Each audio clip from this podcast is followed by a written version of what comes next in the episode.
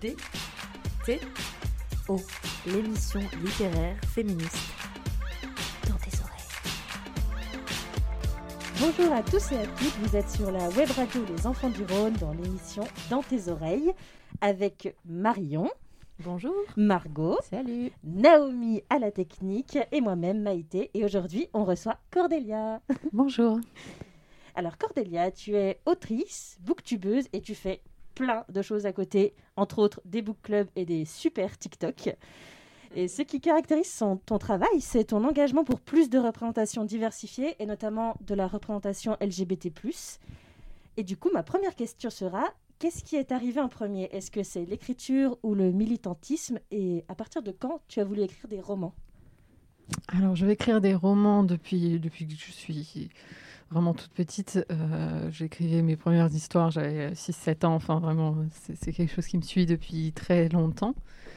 Euh, après, c'est vrai qu'il euh, y a eu toute une période après lycée où bah, j'étais occupée par le début de mes études, etc. J'avais arrêté d'écrire, j'avais arrêté de lire. J'écrivais un peu de fanfiction euh, pour me détendre, mais euh, voilà, ça, ça n'allait pas plus loin et j'avais pas forcément envie ni l'inspiration d'écrire mes, mes, propres histoires à nouveau.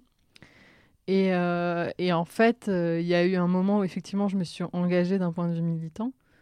Euh, je me suis engagée dans des associations quand j'étais à Paris, donc chez Bicose, au Mac Jeune LGBT, au Centre LGBT, enfin voilà, des, choses comme ça. Et bon, voilà, donc je me suis engagée là-dedans. J'ai beaucoup donné de, ma personne là-dedans. Et après, en fait, je me suis mis à relire. Bah, C'est au moment un peu où on commençait à parler de la littérature young adulte, où il y avait un peu autre chose, un peu dans le paysage littéraire. Et j'ai lu mes premiers livres avec des personnages LGBT. Et c'était un peu genre, on a droit. C'était. Euh... Alors après, quand je relis mes vieilles histoires quand j'avais 15-16 ans, il y avait déjà des, des petites choses parce qu'évidemment, euh, il y avait des questionnements qui étaient, qui étaient préexistants. Mais euh, bon, ça, restait des histoires d'amour hétéro, même si les personnages ne l'étaient pas forcément. Et, et, bref, disons que c'est un, peu un, mix entre. Enfin, un couplage entre le moment où je me suis engagée d'un point de vue militant, euh, le moment où j'ai commencé aussi à m'éloigner un peu des associations parce que, parce que j'en pouvais plus en fait. Euh, dans le sens, genre, j'ai fait un burn-out militant, quoi. et donc j'avais besoin de, de faire quelque chose avec euh, ces connaissances que j'avais, avec euh, cette, cet engagement-là, de m'engager autrement en fait. Et bon, en fait, ça, s'est traduit par, par l'écriture de romans à ce moment-là. D'accord. Et euh, concernant ta chaîne euh, Booktube, euh, donc à la base c'est vraiment une chaîne Booktube assez classique de recommandations euh, de livres, mais depuis quelques temps ça évolue un peu et tu nous partages de plus en plus euh, l'envers du métier d'écrivain. Tu nous parles beaucoup euh, voilà, de comment, de ton processus de travail, du processus de publication et aussi sur TikTok. Et du coup, ma question c'est comment est-ce que tu situes cette créa ces créations vidéo par rapport à ton travail d'écriture? Je pense que tout est un peu un continuum euh, dans le sens où euh, ce que je lis nourrit ce que j'écris, ce que j'écris nourrit ce que je lis. Euh, et donc forcément, à partir du moment où j'ai commencé à, plus écrire et à plus parler de ce que j'écrivais, bah forcément ça se ressent aussi sur ma chaîne et, dans, sur mon Instagram et, sur tous mes réseaux en fait. Parce que en fait, c'est pas quelque chose que je peux séparer entre guillemets. Euh, même si ma chaîne YouTube reste une chaîne de recommandation de livres, euh, bah il y a aussi, euh, enfin j'ai envie parfois de parler d'autres choses et notamment d'écriture. Et voilà. Et ça reste toujours une passion pour toi, Booktube. Du coup, est-ce que après toutes ces années, parce que ça fait quand même quelques années maintenant, ça fait combien de temps que tu as Je pense que ça fait six ans. Oui, donc voilà. c'est une longue chaîne YouTube. Écoute, tu es toujours euh, aussi passionné et aussi avide de, l'alimenter euh, Je pense que j'arrive à un moment où, où je sais plus trop comment faire les choses, dans le sens où euh, j'ai parfois changé un peu de format, changé de, manière de faire et tout. Et, là, je pense que j'arrive à un moment un peu où peut-être j'en ai marre du face caméra, peut-être que je ne sais pas vraiment en fait comment renouveler la chaîne, comment faire que ça continue d'intéresser, parce que c'est vrai que Je pense aussi que le, public peut se lasser de genre quelqu'un face caméra qui parle de livre. Enfin, ça fait six ans. Ok, c'est des nouveaux livres, mais euh, euh, mais bon. Du coup, voilà, je réfléchis. Je sais pas, j'ai pas encore trouvé. Je teste des choses. J'ai testé un peu plus les vlogs. Euh, j'ai testé d'autres manières de mettre en scène mes bilans lecture. Du coup, là, je suis un peu dans une phase de réflexion, je pense, vis-à-vis -vis de ça. J'ai toujours envie de continuer. Ça me ferait mal au cœur d'arrêter mais je pense que j'ai besoin de trouver de nouvelles idées. Eh bien, sans plus attendre, on va se plonger dans une de tes œuvres avec une lecture euh, de Marion et Margot de Tant qu'il le faudra, ta fiction Wattpad qui va bientôt être publiée. Le cliquetis de mes ongles sur la barre jaune du bus. Je les ai vernis ce matin. Rouge, la couleur la plus classique de ma collection. Je me demande si j'aurais pu me permettre plus d'originalité. Je veux faire bonne impression. J'ai conscience que ma manucure est futile. Il est probable que personne ne la remarque. Néanmoins, il était impensable de venir avec des ongles caillés. Comme il était impossible de sortir sans avoir retouché mon maquillage, le rose sur mes lèvres et les boucles dans mes cheveux roux. J'espère que je n'aurai pas l'air trop apprêtée par rapport aux autres. Le stress m'envahit, alors que j'avais jusqu'à présent réussi à rester calme.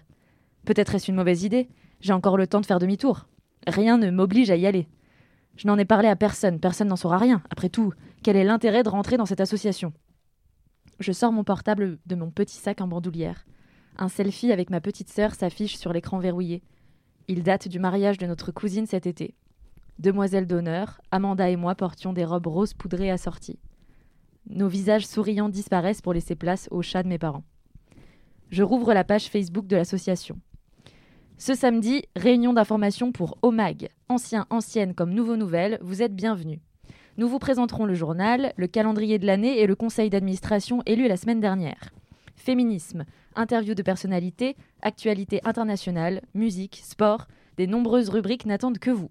Nous recherchons aussi des correcteurs, correctrices et un, une maquettiste. N'hésitez pas à venir avec vos idées. Nous sommes ouverts, ouvertes à toutes les propositions concernant le journal. Rendez-vous à 15h au local, goûter vegan de bienvenue. Ce n'est qu'une réunion d'information, pas une réunion de travail. Je ne m'engage sur rien en y assistant. Je peux tout à fait y aller, écouter et repartir. Personne ne me connaît, je n'ai rien à perdre. Si ça se passe mal, je ne reverrai jamais ces gens. Je ne peux pas baisser les bras maintenant. J'ai passé la matinée à me préparer et tout l'été à écumer Internet à la recherche de l'association LGBT idéale. Un journal associatif, je n'ai rien trouvé de mieux en mixité entre 20 et 30 ans sur les photos, avec peu d'événements de type soirée, stand de prévention, intervention dans les écoles. Et surtout, le journal m'a plu. La ligne éditoriale est très vaste, les rubriques changent chaque année, sans doute en fonction des rédacteurs. J'ai lu les numéros de ces deux dernières années. Il y a régulièrement des articles intéressants. Je me disais que je pourrais avoir une chronique littéraire ou une rubrique beauté. C'est mon arrêt, plus le temps de réfléchir. Mon téléphone dans la main, je me relève et me dépêche de descendre du bus. Je me repère très vite. Je suis déjà venu hier pour tester le chemin. Il était exclu de me perdre et d'arriver en retard pour la première réunion. Je retrouve l'immeuble facilement. Je vérifie une dernière fois ma tenue dans le reflet de la vitrine d'un magasin de chaussures. Je n'ai pas ma robe coincée dans ma culotte, c'est déjà ça. Un coup d'œil à mon maquillage, je n'ai pas de rouge à lèvres sur les dents, tout va bien. Chapitre 5 Jade. Aujourd'hui, c'est la première réunion de rédaction de l'année pour OMAG. Je suis mi-excitée, mi-angoissée à l'idée de rentrer dans cet assaut excitée parce que c'est la première fois que j'ai l'occasion de m'engager IRL.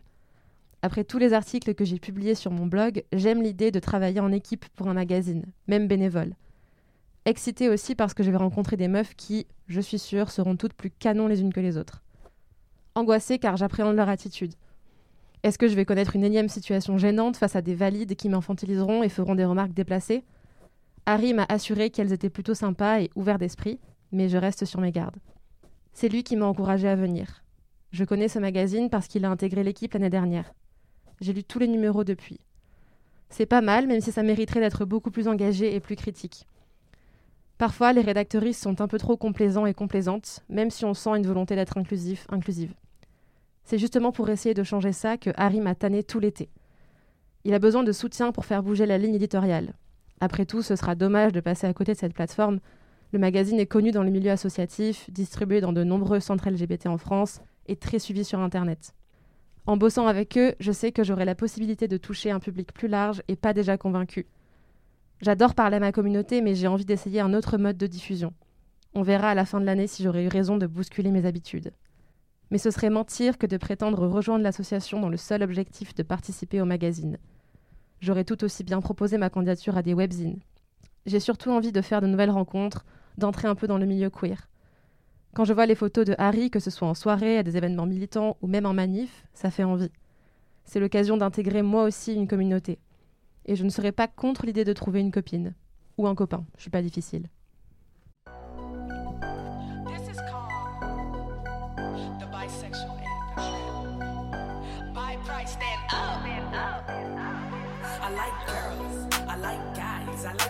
Pussy, then again I like to ride. Yeah, I like kissing on girls, and then I put the dick inside. I'm bitch, and I ain't got nothing to hide. Yeah, these bitches hating on me cause I'm confident in me. Better not forget the B and LGBT. And y'all like to say we selfish, and y'all say we like to cheat. But I don't, they both at the same time. Haters have a seat.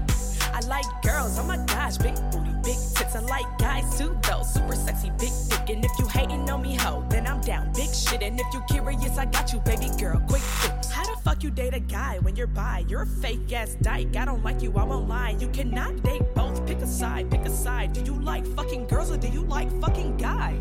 I like both.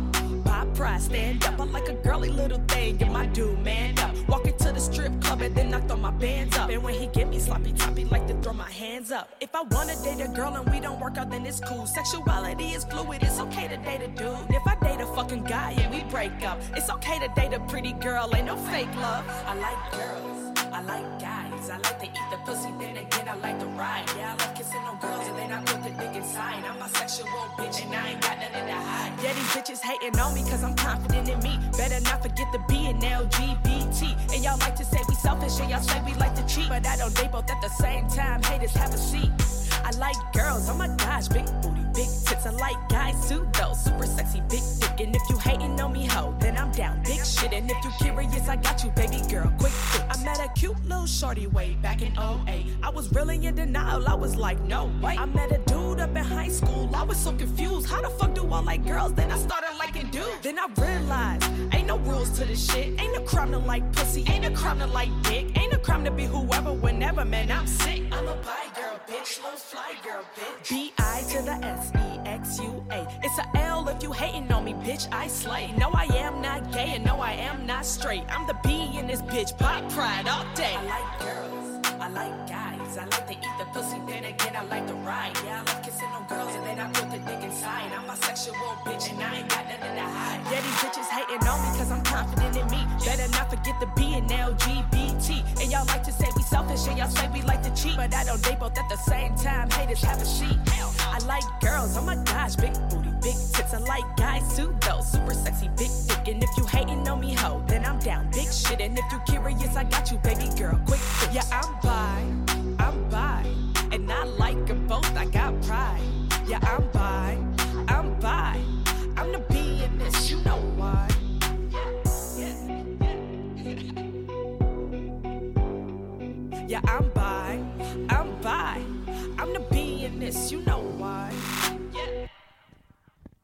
Vous êtes toujours sur la web radio Les Enfants du Rhône dans l'émission Dans tes oreilles, l'émission féministe et queer. Et aujourd'hui, on est avec Cordélia. Vous venez d'entendre un extrait de Tant qu'il le faudra. Et Tant qu'il le faudra, euh, c'est ce que je qualifierais un peu pompeusement de roman polyphonique en trois tomes. En toute En simplicité. toute simplicité, finalement.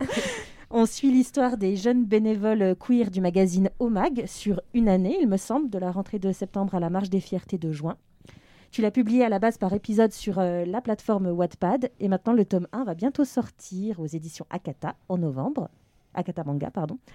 Est-ce que tu peux nous raconter un peu la genèse de ce roman? Euh, fou, euh, ça fait longtemps. En gros, il y avait deux, choses qui sont arrivées un peu en même temps. Euh, Il y a eu à la fois l'envie de republier quelque chose en ligne. euh, parce que j'avais toujours, euh, au cours de ma vie, publié des- des textes en ligne. J'avais publié euh, des, choses que j'avais écrites, des nouvelles. euh, même mon, premier roman, mon ami Gabriel, il est aussi sur Wattpad, etc. Mais là, j'avais vraiment envie de faire une, publication sérielle avec un chapitre par semaine. Enfin voilà, le, format était important pour moi et le mode de publication était aussi euh, important dans le sens où j'avais envie de, bah, d'avoir du contact avec les lecteurs. Enfin, faut savoir que moi, j'ai écrit beaucoup de fanfiction dans mon, dans mon passé. Euh, et donc, j'avais cette habitude-là de, vraiment bah, publier euh, une fois par mois, une fois par semaine, je sais pas, et d'avoir des commentaires et, et d'écrire au fur et à mesure. Donc, j'avais envie de, ça. Et donc, bah, il fallait quelque chose qui se prête à ça. Euh, et en même temps, j'avais envie de parler de, certains sujets qui, sont du coup dans le temps qu'il le faudra. J'avais envie de parler évidemment d'avoir un casting entièrement queer. J'avais envie de parler de l'associatif, euh, de, ce que j'avais vécu moi euh, dans, différentes associations. Euh, et donc disons que bon les deux, voilà, ça a brainstormé dans ma tête et donc bah, je suis venue à, à, avoir envie de raconter cette histoire-là. Du coup, bon, j'ai créé une association parce que j'avais besoin d'une association qui soit petite. Euh, moi, j'ai été dans des assos où il y avait, euh, enfin, je sais pas, euh, 50, 60 personnes. Enfin, où- alors après, des fois, les, les- gens euh, récurrents, il y en avait moins, mais il me fallait vraiment un, milieu très fermé euh, pour que ça soit euh, humainement possible de, de décrire tous les personnages, etc. Du coup, voilà, j'ai juste idée de, de faire un journal. Euh, et donc, euh, à partir de là, voilà, j'ai commencé à brainstormer sur les personnages. En avait que j'avais déjà, euh, qui étaient issus d'autres livres que j'avais déjà écrits. Je pense à Harry, Minjay et Galad, par exemple, qui étaient dans des histoires que j'ai pas, que j'avais pas forcément publiées en ligne, mais que j'avais commencé. David et Léo, c'est des personnages qui étaient dans un autre roman que j'avais commencé, jamais fini. Enfin, euh, voilà, du coup, j'ai fait un petit patchwork euh, de ce que j'avais, j'ai créé de nouveaux personnages, etc. Et puis, bon, à partir de là, j'ai commencé à, à travailler. Et est-ce que tu vois des spécificités à l'écriture Wattpad? Est-ce que pour toi c'est différent d'écrire une forme qui est destinée d'abord à une publication sérielle en ligne et d'écrire un roman en papier? Ah, Pour moi, c'est totalement différent euh, parce que il faut. Bah, déjà, les, les chapitres sont très indépendants les uns des autres, euh, dans le sens où c'est pas forcément qu'ils se suivent pas, mais. euh, Enfin, ils se suivent, mais. euh, Il y a un début, il y a une fin, on traite un sujet en général, ou à la limite ça peut s'étendre sur deux chapitres quand vraiment il y a beaucoup de choses à, dire sur un, seul thème, mais à chaque fois c'est un jour différent, des personnages différents, etc. Un peu comme Enfin, moi, quand, j'écrivais, quand j'ai commencé, je pensais à Scam en fait.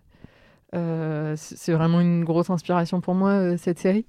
Euh, et donc, euh, pour moi, c'était aussi, euh, ouais, avoir des choses qui sont différentes, que ça puisse être publié un par semaine sans être à la fois trop frustrant, mais en même temps en faisant en sorte que le lecteur revienne la semaine suivante. Et puis, on pense pas les arcs narratifs de la même manière. Et d'ailleurs, je le vois à la correction, c'est-à-dire que encore le tome 1, ça va parce que je l'ai vraiment pensé avec un début, une fin. Enfin, mais les autres, euh, à part la temporalité, il n'y a pas vraiment de début, de fin, de climax, de puisque à chaque fois il y a des nouvelles choses. Enfin, c'est vraiment plus proche d'une série télé en fait. Euh, et d'ailleurs, euh, j'ai eu des retours de gens qui me disaient qu'ils qui consommaient entre guillemets, enfin qui lisaient tant qu'il le faudra comme une série, c'est-à-dire des fois je regarde un épisode, euh, des fois j'en loupe deux. Et, euh, et j'en regarde un, enfin, et puis il y en a un qui me plaît, alors je le relis. Enfin, euh, du coup, ouais, je, pense que c'est c'est très différent. Euh, et puis on peut se permettre aussi euh, plus de euh, d'être sur la longueur, euh, d'ajouter des choses, etc. Alors que si j'avais écrit ce bouquin comme un roman, bah déjà il y aurait eu qu'un tome, je pense, parce que je l'aurais pensé en fait comme un seul tome. Et du coup, ça a été quoi l'essentiel du travail de correction pour euh, adapter la forme Wattpad en roman papier? Alors là, je suis que sur le tome 1. enfin, je viens de terminer la correction du tome 1, donc je peux parler que de celui-là. Euh, ça a été euh, beaucoup. Bon, il y a la correction évidemment, euh, aussi de mettre des indices sur des choses qui se passent plus tard, mais que soit j'avais même pas eu l'idée à l'époque, au moment où j'ai écrit le début. Et du coup, bah, il faut rajouter des petites choses, etc., pour que ça fasse moins sortie de nulle part, entre guillemets.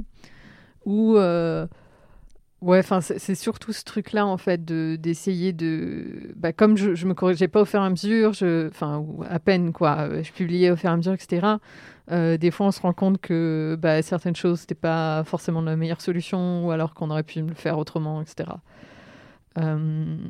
Donc, euh, c'est ça. Après, le tome 2, euh, pff, je sais pas trop. je pense que sur les tomes 2 et 3, il va y avoir quelques coupes. Euh, parce que, ouais, quelques coupes, quelques ajouts aussi. Euh, en fait, je pense que ça va être beaucoup de rééquilibrage entre les personnages euh, pour que ils soient, bah, pour que ce soit équilibré, quoi, qu'il n'y en ait pas un qui prenne trop le, dessus sur les autres.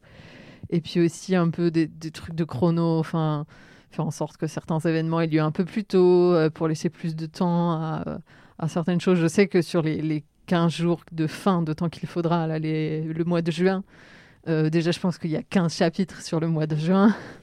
Et tout s'enchaîne en fait. On n'a pas le temps de, respirer, on n'a pas le temps de voir les personnages réfléchir entre chaque événement. Et donc il faut pousser un peu la chronologie pour que ça soit plus sympa. Et trouver une fin au tome 2 aussi. enfin, quelque chose qui soit satisfaisant en tout cas euh, à la fin du tome 2. Et je trouvais ça intéressant aussi de signaler que tant qu'il le faudra, c'est un peu l'amorce de ce que je qualifierais de Cordelia Extended Universe. en fait, tu as écrit des nouvelles qui se passent dans le même univers. Il y a d'autres projets de publication, je sais, qui sont un peu liés. Et il y a aussi euh, toute une série de fictions SMS qu'on peut retrouver sur Instagram ou sur Twitter. Et ma question, c'est comment est-ce que tout ça a pris naissance? Est-ce que tu avais déjà l'idée d'un récit aussi tentaculaire quand tu as commencé euh, ce récit? C'était pas dans mes intentions, mais je me connaissais. Enfin, j'ai toujours fonctionné comme ça, avec des, univers étendus. Enfin, euh, ça se voit pas forcément dans, des livres comme Alana et l'enfant vampire, mais euh, euh, par exemple, dans même dans Alana et l'enfant vampire, il y a des personnages. euh, c'est des personnages d'autres, les personnages des vampires notamment. Euh, je les ai utilisés ailleurs. Alors, c'est des choses qui sont pas publiées, que j'ai écrit euh, dans mon coin, etc. Mais euh, il y, a- quand même un univers étendu, même si on le connaît pas. Euh, et du coup, voilà, j'ai toujours des personnages que j'ai envie de développer un peu plus. et et j'aime bien que les choses soient connectées. Alors, je sais que ça peut être un peu frustrant des fois pour les gens parce que, pour les lecteurs, parce que j'écris dans le désordre. Euh, et donc euh, rien n'est un spoiler. Ou tout est un spoiler, ça dépend de comment on voit la chose, mais euh, je peux écrire quelque chose qui se passe dix ans après, qui se passe trois ans avant, etc. Et, j'y vais pas dans l'ordre, quoi. Alors c'est à la fois ma manière de fonctionner, et en même temps des fois c'est un peu frustrant parce que je me rends compte que je fais des choix, et sauf que j'ai écrit le truc qui se passe dix ans après, et du coup bah, je suis bloquée, je peux plus changer parce que sinon c'est, enfin je peux changer des détails, mais pas les, pas les grandes lignes. Mais bon, j'ai toujours fait un peu comme ça. Et sur euh, Wattpad, tu parlais aussi beaucoup du travail de sensitivity euh, reading. Euh, Est-ce que tu peux déjà euh, nous expliquer brièvement qu'est-ce que c'est un ou une sensitivity reader? Une sensitivity, un sensitivity reader, c'est quelqu'un qui va relire et avoir une lecture sensible du texte, en particulier d'un personnage, notamment pour des personnages qui peuvent être très éloignés de toi. Euh, par exemple, si tu écris sur un, personnage handicapé en étant valide, euh, eh bien, le sensitivity reading peut être autour euh, justement de ce personnage qui, qui est handicapé dans ton histoire. Ou si tu es blanc et que tu veux écrire sur un personnage asiatique, enfin voilà, etc. Vous voyez un petit peu l'idée, quoi. Et donc, en gros, c'est avoir quelqu'un qui check un peu euh, pour vérifier qu'on dit pas trop de conneries ou que. Ah, putain, c'est trop bien ça. Je connaissais pas. du tout. Ah ouais, moi non plus. Voilà. C'est quelque chose qui se fait dans le monde anglo-saxon. En France, c'est pas du tout le cas. Euh, moi, je sais qu'avec mes éditeurs, je pousse un peu le truc pour euh, essayer d'en avoir, mais le problème, c'est qu'il y a. En vrai, il n'y a pas de sensitivity reader professionnel, donc euh, Ah ok. euh, Oui, c'est- personne n'a de référence. C'est difficile de trouver des fois les bonnes personnes, de savoir exactement euh, ce qu'on a besoin, parce que euh, ça peut pas être ah bah j'ai bossé avec machin, je peux te le conseiller. Non, personne en fait. Tout le monde a, a- les gens peuvent postuler, mais tu- il n'y a pas de euh, il y a pas de formation ça. Enfin voilà. Et- ah donc c'est pas, c'est vraiment quelque chose que tu vois avec ton éditorice. euh, donc euh, moi je veux quelqu'un qui relise mon texte et tu dois le dire à ton éditeur ou ton Dans l'idéal, c'est ça. Après, euh, je sais que sur l'écriture Wattpad de temps qu'il le faudra, euh, bon, j'avais quelqu'un dans mon entourage qui relisait euh, pour euh, les questions de handicap euh, et de neuroatypie. Et puis de temps en temps, je demandais soit à des amis, soit à des gens pour des chapitres précis où il y a des petites choses. euh, je disais, est-ce que tu veux pas le relire en avance et me dire vraiment si je suis à côté de la plaque ou pas? Mhm. Enfin voilà. Euh, c'est passé un peu comme ça euh, pour le moment. Et après, bon, en vue de l'édition, par contre, euh, du livre, par exemple, avec donc Akata, on a pris une sensitivity reader qui était une femme euh, lesbienne et noire euh, pour relire un des personnages en particulier. Et donc, elle a fait quelques retours sur des choses, soit pour confirmer des, euh, des choses que j'avais écrites et qu'elle trouvait bien, soit pour me demander de développer certaines choses. Enfin, en gros, c'est comme ça que ça s'est passé. Après, ça va dépendre aussi de. Parce que ça peut être un poste dédié, mais en fait, si dans, dans l'équipe de la maison d'édition, il y a des gens qui sont concernés par certaines choses aussi, ça peut faciliter, quoi. Euh, typiquement, mon éditeur pouvait relire euh, certains aspects d'un de mes personnages euh, euh, qui était d'origine vietnamienne. Bon, bah, du coup, il a, il a pu me dire, bon, bah, ça là, oui, ça non, enfin, développe là. Mais ce serait super En général, c'était souvent ajoute ça. Mm. c'était beaucoup ça. Et du coup, à Katamanga, ils avaient déjà travaillé avec des, sensiti- des sensitivity readers ou c'est toi qui as réussi Euh, à- non, personne. ne- Enfin, j'ai déjà sensitivity readé entre guillemets des trucs pour Akata. Euh, alors, mais c'est des choses euh, un peu, enfin, informelles dans le sens où genre, est-ce que tu veux pas relire cette page de la traduction, euh, me dire si ça va, etc. Sur des questions LGBT, des fois, ça m'est arrivé. Mais c'était des choses, voilà, un peu informelles. Et c'est le cas dans, dans beaucoup de maisons d'édition, c'est très très rare. Enfin, voilà. Je dois, je dois connaître deux ou trois personnes qui ont des fois fait du, du taf de sensitivity reader euh, pour des maisons d'édition, pas toujours de façon rémunérée. Alors nous, on essaye de, de le faire du coup, parce que bon, c'est un travail de la manière qu'on paye un correcteur, euh, voilà. Euh, mais encore une fois, l'état arrive, il n'y a pas de grille, enfin, on a des grilles un peu anglo-saxonnes, mais ça correspond pas forcément, donc c'est difficile, donc tu... Enfin, on fait, voilà, on fait comme on peut. Euh, Ouais, c'est vraiment euh, débroussailler le terrain, quoi. Euh, je pense que ce sera plus, plus le temps va avancer, plus il y aura de gens qui le feront et, et plus ça rentrera un peu dans l'usage, ce sera plus facile. Mais là, c'est vrai que ouais, on part de rien, quoi. Eh bien, nous allons passer à une deuxième lecture pour découvrir ton dernier roman publié, Alana et l'enfant vampire. Ce n'est pas en grande forme que je rentre à la maison. À peine débarrassée de mes affaires, je me laisse tomber dans le canapé et j'attrape un coussin pour le serrer contre moi. Même avec le soutien d'Oli en cours de sport, la fin de la journée a été un calvaire et j'ai cru que je n'en verrais jamais le bout. Le trajet en bus, debout, serré contre la porte, m'a achevé. Je ne veux plus bouger de ce canapé jusqu'à la fin de la semaine. Tant pis pour les cours de demain, je dirais que je suis malade. De toute manière, papa et maman ne sont toujours pas rentrés de mission. Je suis sûre que mamie acceptera de me faire un mot. En parlant du loup, elle entre justement dans le salon à petits pas. Sa canne frappe le parquet. Je fais mine de ne pas la voir, pas certaine d'avoir le courage de tenir une conversation. Elle me demande comment s'est passée ma journée et s'assied dans son fauteuil. Je grogne en guise de réponse, puis cache mon visage derrière mon coussin. Heureusement, mamie ne semble pas m'en vouloir et récupère son livre sur la table basse. Elle commence à lire calmement, sans plus s'intéresser à moi. Je suis d'abord énervée de la voir aussi peu attentionnée, mais dans le fond, je préfère ne pas avoir à raconter ma récente humiliation. Les minutes passent, je fixe le plafond, allongé parmi les coussins. Je pense à Alexia, qui est en ce moment même avec nos parents. Je me demande s'ils ont déjà rencontré les vampires berlinois. Je n'ai pas eu beaucoup de nouvelles depuis qu'ils sont partis il y a dix jours.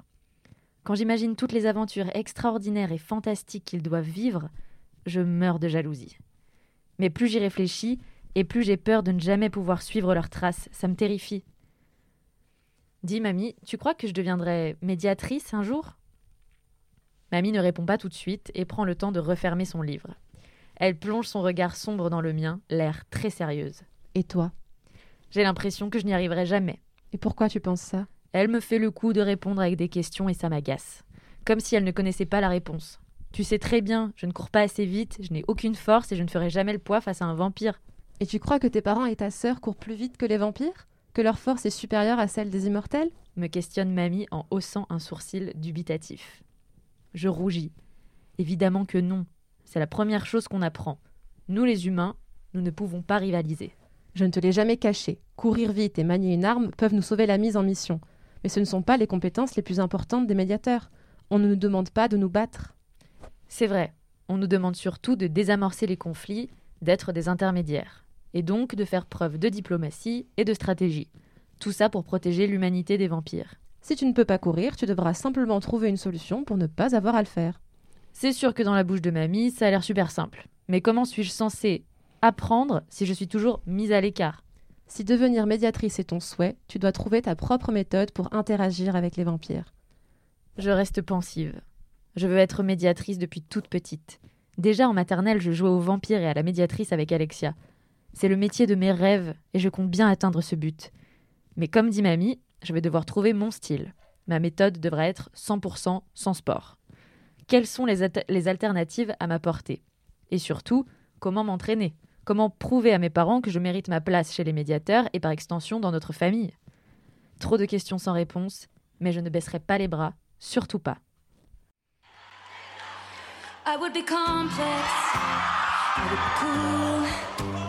They say I played the field before I found someone to commit to.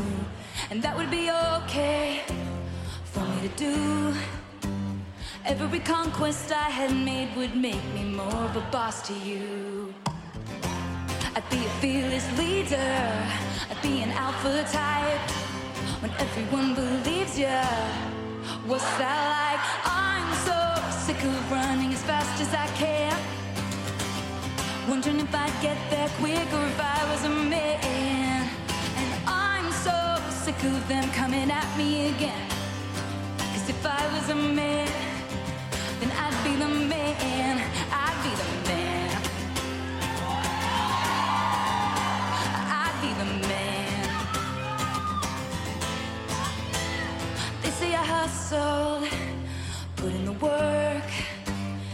They wouldn't shake their heads and question how much of this I deserve. What I was wearing, if I was rude. Could I be separated from my good ideas and power moves. And they would toast to me, oh, let the players play. I'd be just like Leo in Central Bay. I'm so sick of running as fast as I can.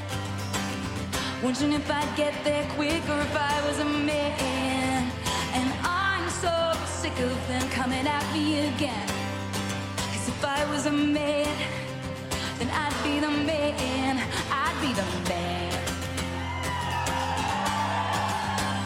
I'd be the man, yeah. What's it like to brag about raking in dollars and getting models? And it's all good if you're bad. It's okay if you're mad. If I was out flashing my dollars, I'd be a bitch, not a baller. They paint me out to be bad, so it's okay that I'm mad. Vous êtes toujours sur la web radio Les Enfants du Rhône dans l'émission littéraire queer et féministe DTO. Vous venez d'entendre un extrait de Alana et l'enfant vampire de Cordelia, publié aux éditions Scrinéo. Alors c'est intéressant parce que tu n'es pas la première auteuriste passée dans DTO à t'approprier le mythe du vampire. Donc ma question c'est, est-ce que la figure du vampire est une figure queer? Oh bah, Écoutez, euh, je pense que un peu quand même. Je sais pas. euh, moi, c'est vrai que pour moi, la figure du vampire, c'est, enfin, c'est bon, c'est c'est une figure euh, évidemment euh, légendaire, etc. Mais enfin, moi, j'ai j'ai bouffé les romans d'Anne Rice, euh, Entretien avec un vampire, Les Têtes le vampire, etc. Et c'est quand même très très homo-érotique tout ça. Donc je pense que forcément, enfin voilà, ça m'a ça m'a influencé. Après, euh, je ne les ai pas forcément pensés comme des, euh, comme des métaphores de, de- des personnes queer. Pour le coup, c'est pas pas du tout le cas. Euh, je les ai vraiment voulus comme des prédateurs. Donc voilà, je pense pas qu'il y ait, en tout cas dans ce livre-là, pas forcément de. Moi, j'ai une petite question. Je me demandais, donc tu nous disais que l'écriture était là depuis que tu étais toute petite dans ta vie. Est-ce que, enfin, c'est quoi ton cursus professionnel en fait? Je me demandais. Est-ce que c'est ça se retrouve aussi dans tes études? Non, pas du tout. Ouais. Euh, j'ai d'abord fait des sciences, ensuite j'ai fait d'histoire de l'art, et aujourd'hui je suis dans la communication. Donc euh, oh, ça n'a pas trop de rapport.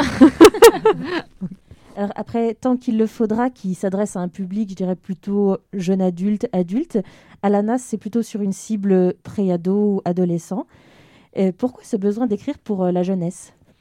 Euh, en fait, j'ai une petite sœur, euh, alors qui avait 12 ans à l'époque, euh, justement, comme Alana, mais bon, elle a eu 13 ans cette année.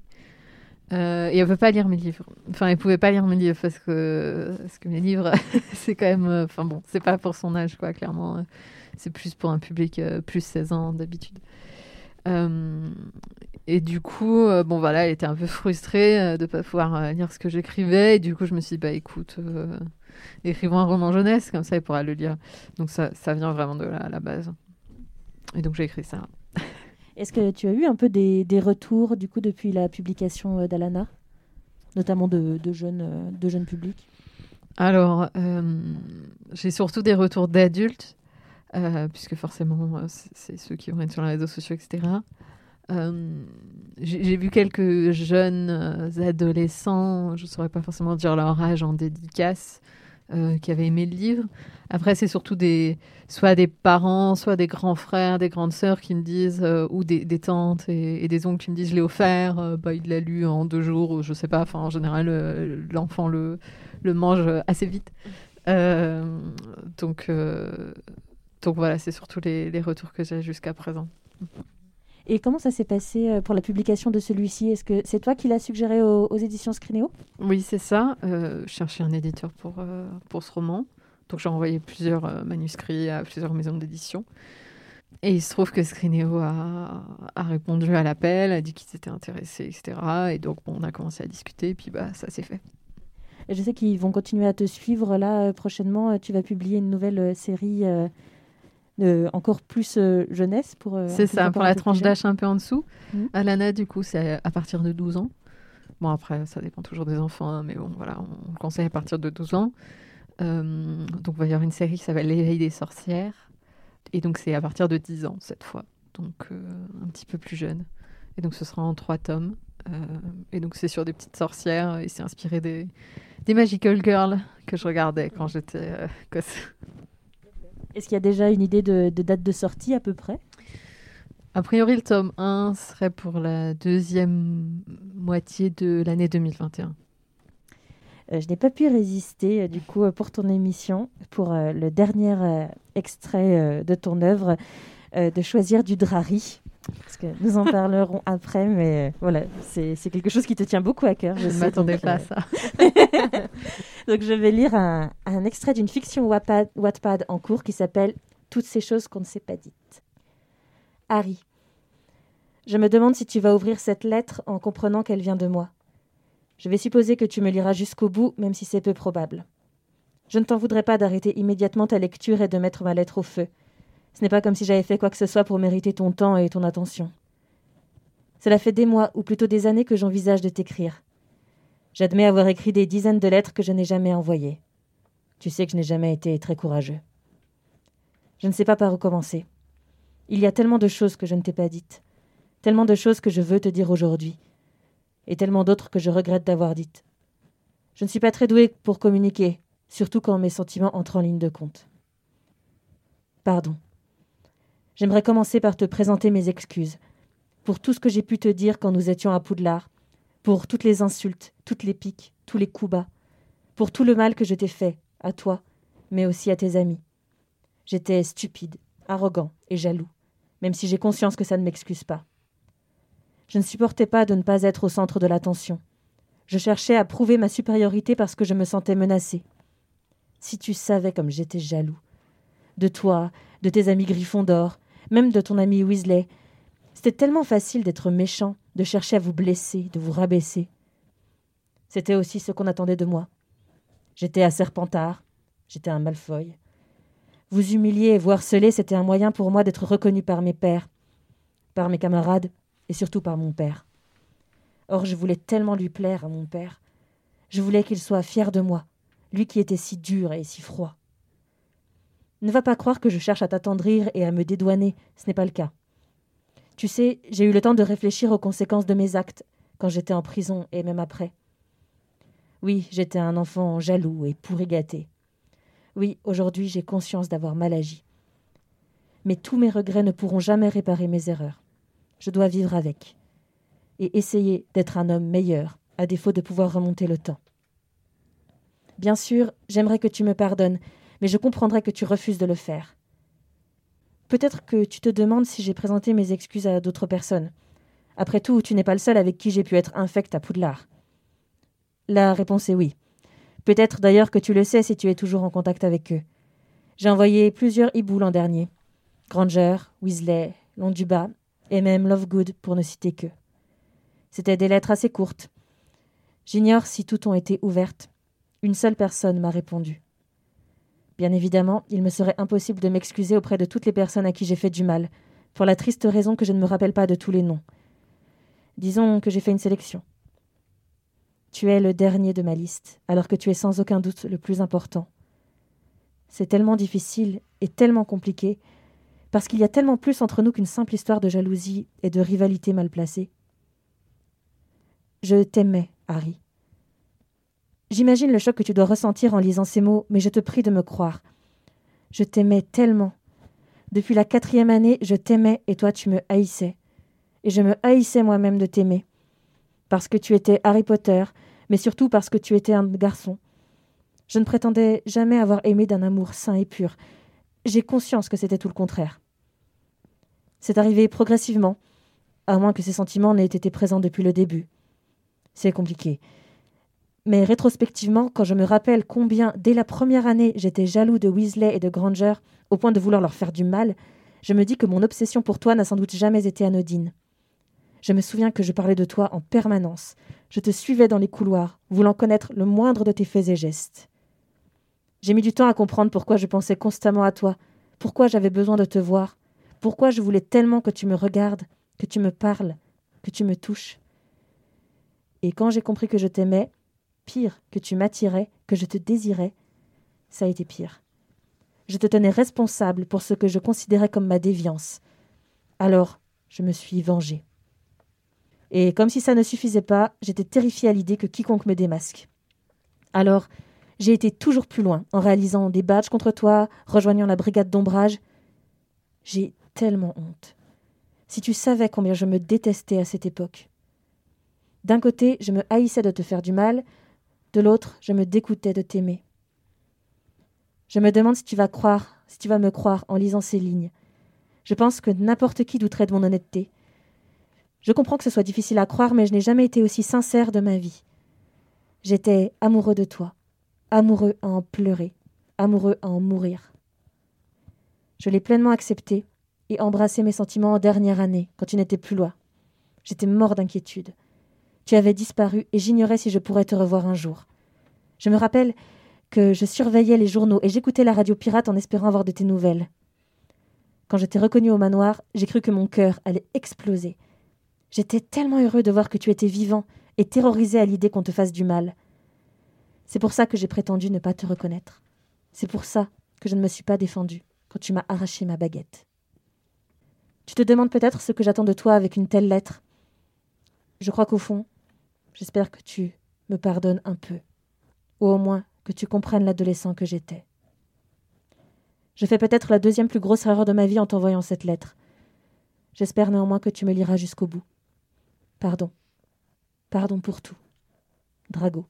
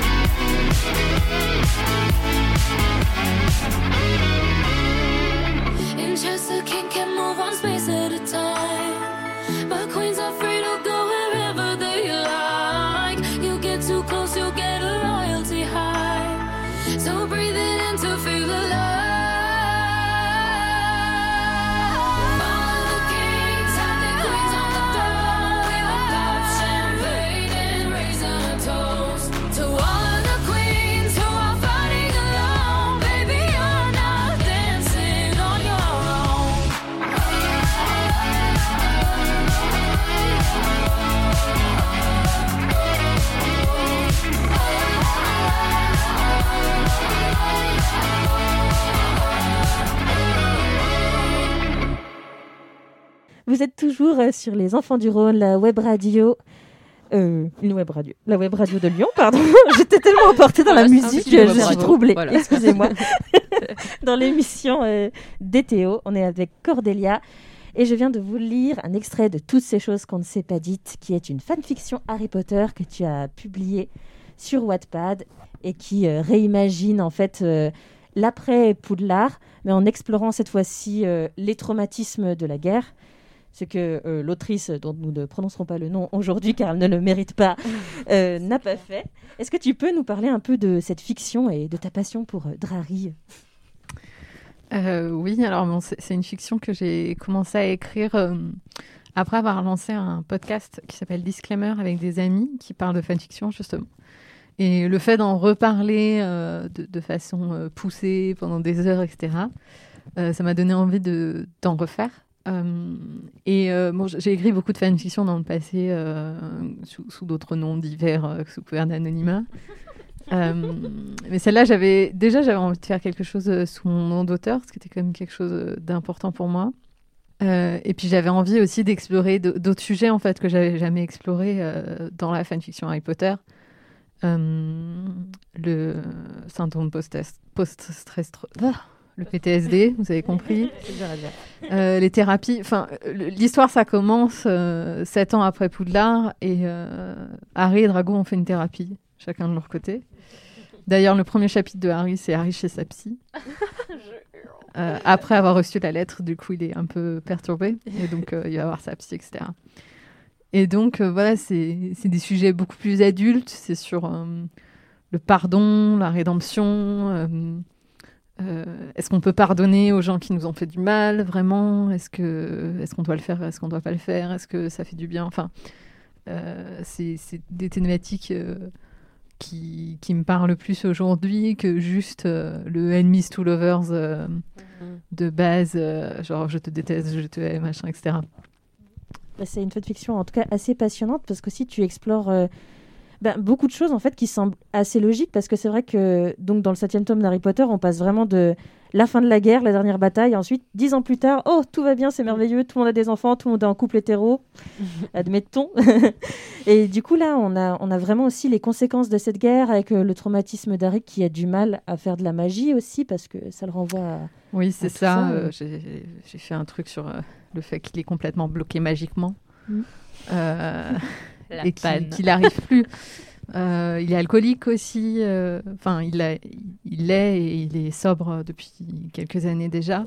Et donc, euh, voilà, c'est quelqu'un de traumatisé. La, la première chose que j'ai fait, c'est lister tout- ce qui lui est arrivé et d'essayer de voir comment, qu'est-ce- quelles sont les conséquences en fait sur quelqu'un. Euh, la maltraitance dans l'enfance, le fait que euh, toutes ces figures paternelles et, et parentales sont mortes les unes après les autres, le fait qu'il est qu'on ait dit qu'il est menti. Euh, il, a, il a une cicatrice sur la main avec écrit Je ne dois pas dire de mensonge. Enfin, euh, en vrai, c'est un personnage qui est extrêmement. Euh, qui, qui en a vu de dur, quoi, vraiment. Et, et Drago aussi, enfin voilà, être un mange-mort. il a vécu avec Voldemort dans sa maison pendant plusieurs mois. Je suis désolée, je deviens un peu émotionnelle en fait quand je parle de ça, mais c'est c'est des sujets qui, qui me tiennent un peu à cœur. Et, et donc voilà, c'est c'est deux hommes qui sont pas brisés, mais euh, qui, qui, voilà, qui, qui ont des Qui sont en problèmes. Résilience, quoi. Ouais, voilà. Euh, qui ont des choses à régler, quoi. Euh, sur l'abandon, sur euh, le- les attentes qui pèsent sur eux. Enfin, voilà, c'est deux adolescents qui ont eu des grosses attentes sur, sur leurs épaules dans des camps différents. Donc bref, voilà, ça m'intéresse beaucoup et j'aime bien partager ça. Et donc c'est parti pour être très long. C'est vraiment ce qu'on appelle du slow burn en fanfiction.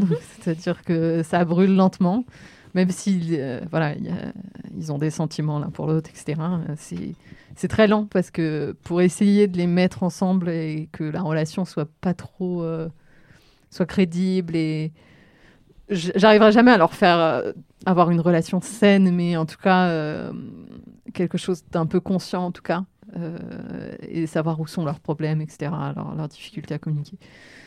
Bon, c'est long quoi. Donc il y a, j'ai publié 22 chapitres là pour le moment. Il y en a environ autant qui sont prévus. Oh, intéressant. Donc on en a parlé plusieurs fois au cours de cette émission. La fanfiction, c'est quelque chose qui te tient beaucoup à cœur et que tu as beaucoup pratiqué. Donc pour conclure, j'aurais envie de te demander, euh, à ton avis, pourquoi la fanfiction, c'est important euh, pour la littérature? La fanfiction, c'est une manière de, se réapproprier quelque chose, euh, je pense, euh, de, combler les manques. Enfin, euh, c'est pas pour rien que j'ai écrit de la fanfiction, je veux dire, je suis, je suis queer. Des, histoires avec des personnes queer, il n'y en avait pas. Enfin, moi, la, première fois que j'ai lu des choses avec des, personnages homosexuels, c'était du drari, justement. Bon, c'est pour ça que, que je continue à en écrire, c'est parce que c'est le premier média auquel j'ai eu accès, en fait, et où il y avait des, des garçons qui s'aimaient, des filles qui s'aimaient. Et donc, euh, donc voilà. Après, euh, en vrai, la fanfiction, bon, ça a toujours existé. Et puis, en fait, la fanfiction, c'est rien. Enfin, c'est rien que de la réécriture, euh, alors que les trucs sont pas libres de droit, quoi. Je veux dire, il y a plein de gens qui font des réécritures de l'Odyssée, mais bon, c'est libre de droit parce que ça fait, ça fait des siècles. Donc voilà, aujourd'hui, ce qui est de la fanfiction Harry Potter, dans, bah, dans 200 ans, si on est encore là, ce sera plus, on appellera plus ça de la fanfiction. Eh bien, nous allons conclure cette émission avec le traditionnel quiz des cinq dernières minutes. Ouh là là là là là, c'est le quiz des cinq dernières minutes. Voilà, donc des petites questions. Il faut que tu répondes du tac au tac, sans réfléchir. Gryffondor ou Serpentard? Serpentard, Cookies ou cupcakes? Cookie, Bière ou champagne? Champagne. Drago ou Galahad C'est les mêmes. Galahad, Vampire ou loup-garou vampire. Lini ou Drari Tu me l'as volé. Drari, Euh, Finpo ou Wolfstar Polestar. Gwen à Poudlard ou Hermione à Omag Hermione Omag. Un moment idéal pour écrire. Le matin, Un lieu idéal pour écrire. un café. Une autrice à découvrir Euh, Ouais, pour répondre du tac au tac, elle est Il pas y en a trop. Je sais pas. euh, NK Jemisin. Et enfin, Rainbow Flag ou Rainbow Cake? Rainbow Cake. Bravo Ça fait longtemps qu'on n'avait pas eu euh, un auteur, une autrice qui, euh, qui répondait du Qui tac au répond vraiment aux questions et qui dit pas bah un peu les deux. Ouais, euh, voilà. qui n'évite pas le choix.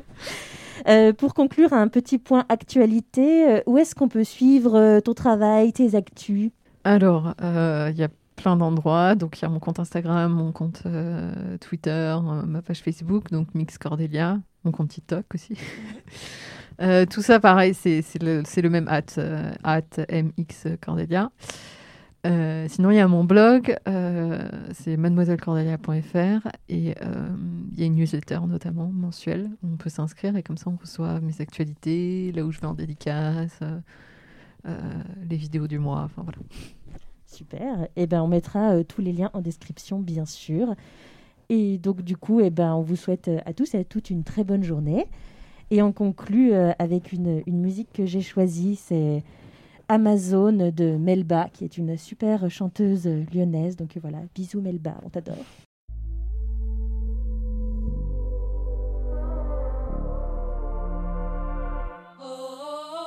Nous sommes des orages contre lesquels tu ne peux rien. Des créatures sauvages, des animaux anciens. Nous sommes des chiennes, jamais couchées. La rage au dents, cœur combattant. Nous sommes des reines, jamais brisé le poing en l'air, femme de fer. Nous sommes des tornades que tu ne peux pas éviter. Une grande parade, une horde énervée. Nous sommes des louves toutes canines. Au drapeau rouge sur la poitrine, nous sommes des mères amères de larmes et de sueur. Rompre le charme. Oh Amazon, Amazon, Oh Amazon, nous sommes des cyclones que tu ne peux pas arrêter, des filles devenues faunes des fleurs du ténéré. Nous sommes des chattes fauves nouvelles, si délicates armées rebelles, nous sommes si fortes même le corps frêle quand on sent. Nous sommes des avalanches, prêtes à te submerger. Et quand tu nous déclenches, rien ne peut nous calmer. Nous sommes les maillons d'une chaîne invincible. Nous sommes des milliers.